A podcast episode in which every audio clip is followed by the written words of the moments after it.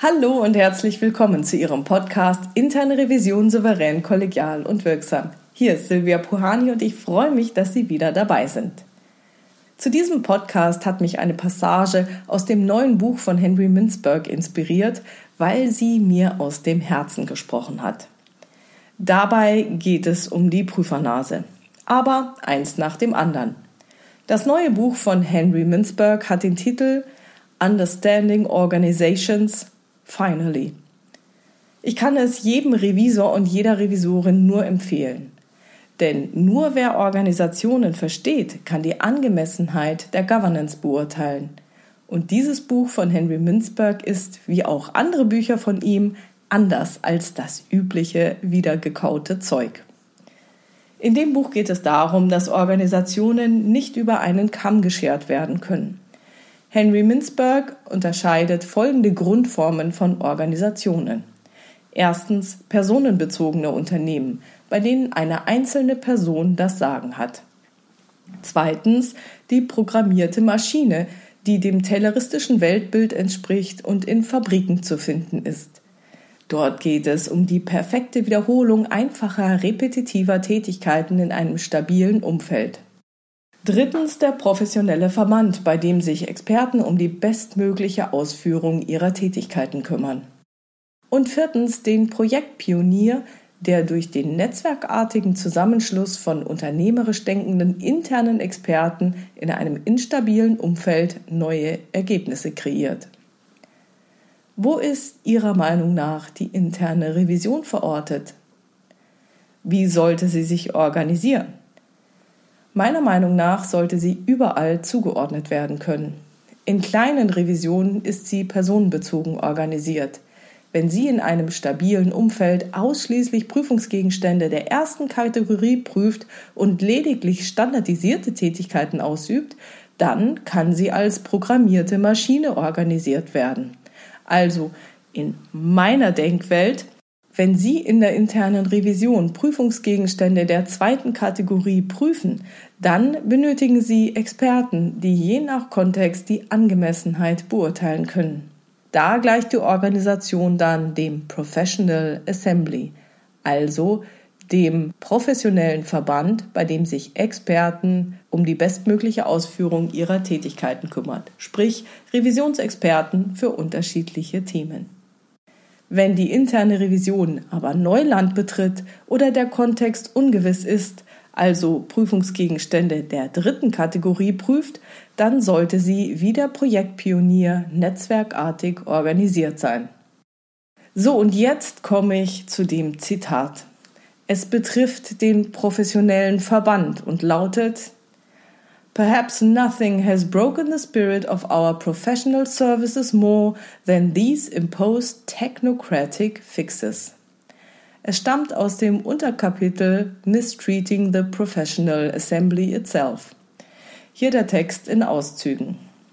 Because some professionals mistreat the people they are supposed to serve, outside influences who pay the bills often retort by mistreating the professional organization. They foist technocratic controls on it, for example, performance measure galore, driving it to function like a programmed machine, which often exacerbates the very problems they are trying to fix. Or they try to have it fixed with the latest management technique designed to make factories efficient or machines strategic. All of this is predicted on the assumption of power at the top hence the reliance on a determined chief to bring some order to the place. Perhaps nothing has broken the spirit of our professional services more than these imposed technocratic fixes. Wieso spricht mir das also so aus dem Herzen? Als ich zur Jahrtausendwende in der internen Revision begann, bestand die Anforderungen, dass Prüfungsergebnisse vergleichbar sein müssen die interne Revision noch effizienter sein muss und Prüfungsergebnisse unabhängig vom jeweiligen Prüfer sein müssen. In anderen Worten, egal wer prüft, es kommt immer das Gleiche raus. Das Problem dabei ist, dass man die Annahme hat, dass unsere Prüfungstätigkeit wie in einer Fabrik abgewickelt werden kann. Damals in meiner Anfangszeit der internen Revision hatten sich insbesondere die viel erfahreneren Prüfer mit dieser Umstellung sehr schwer getan. Standardisierte Prüfungskonzepte sollten eingesetzt werden und diese sollten dann auch noch vorab detailliert ausgearbeitet sein.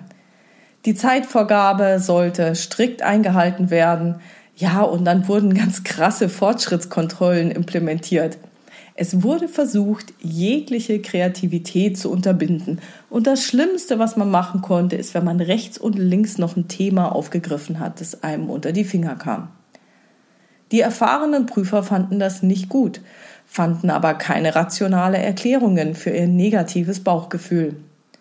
Was passiert ist, ist genau das, was Henry Mintzberg in dem Zitat sagt. Perhaps nothing has broken the spirit of our professional services more than these imposed technocratic fixes.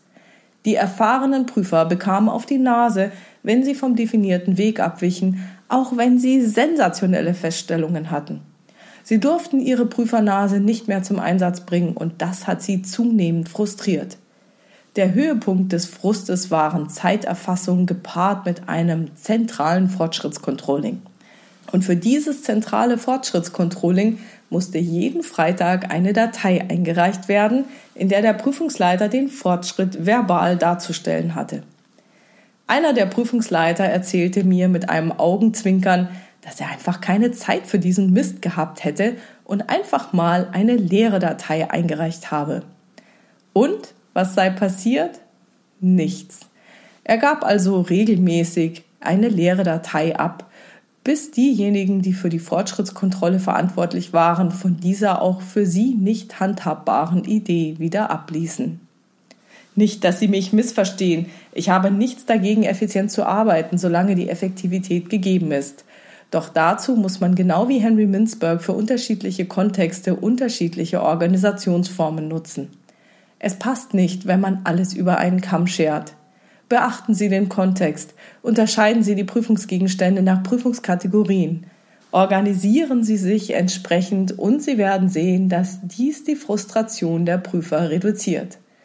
Menschen, die den Standard lieben, werden sich bei Prüfungsgegenständen der ersten Kategorie wohlfühlen. Menschen, die ihr Expertenwissen vorantreiben und einsetzen wollen, werden sich bei Prüfungsgegenständen der zweiten Kategorie am wohlsten fühlen.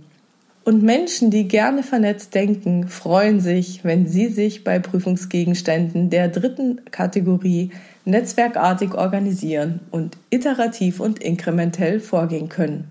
Und in kleineren Revisionen hat man den Vorteil, über einen personenbezogenen Ansatz individuell auf jede Prüferpersönlichkeit eingehen zu können. Und das Wichtigste von allem ist, niemand ist frustriert. Die Prüfungen sind effektiv und gemäß Prüfungskategorie auch entsprechend effizient. Wer mehr zu den verschiedenen Prüfungskategorien hören will, sollte sich den Podcast Nummer 231 vornehmen. Auf mein Buch dazu müssen Sie leider noch etwas warten, aber in der Zwischenzeit stehe ich Ihnen ja gerne als Beraterin zur Verfügung. Ja, und das war's schon wieder für heute. Ich freue mich über Ihre Ideen, Gedanken und Kommentare auf meiner Webpage oder in der LinkedIn-Gruppe Interne Revision souverän, kollegial und wirksam unter dem Post zu diesem Podcast. Vielen Dank. Tragen Sie sich gerne für meinen Newsletter auf www.puhani.com ein. Dann erfahren Sie alle Neuigkeiten, die es von mir so gibt. Wenn Sie mich kontaktieren wollen, dann schreiben Sie mir entweder eine Mail an info@puhani.com oder nutzen eines der Kontaktformulare auf meiner Webpage www.puhani.com. Wie Sie wissen, können Sie das Ganze anonym oder mit Absender machen. Wenn es Ihnen gefallen hat, informieren Sie andere Revisorinnen und Revisoren über diesen Podcast. Das würde mich sehr, sehr freuen. Also bleiben Sie dran und hören Sie gerne wieder rein in Ihren Podcast Interne Revision souverän, kollegial und wirksam. Mein Name ist Silvia Puhani und ich wünsche Ihnen erfolgreiche Prüfungsprozesse.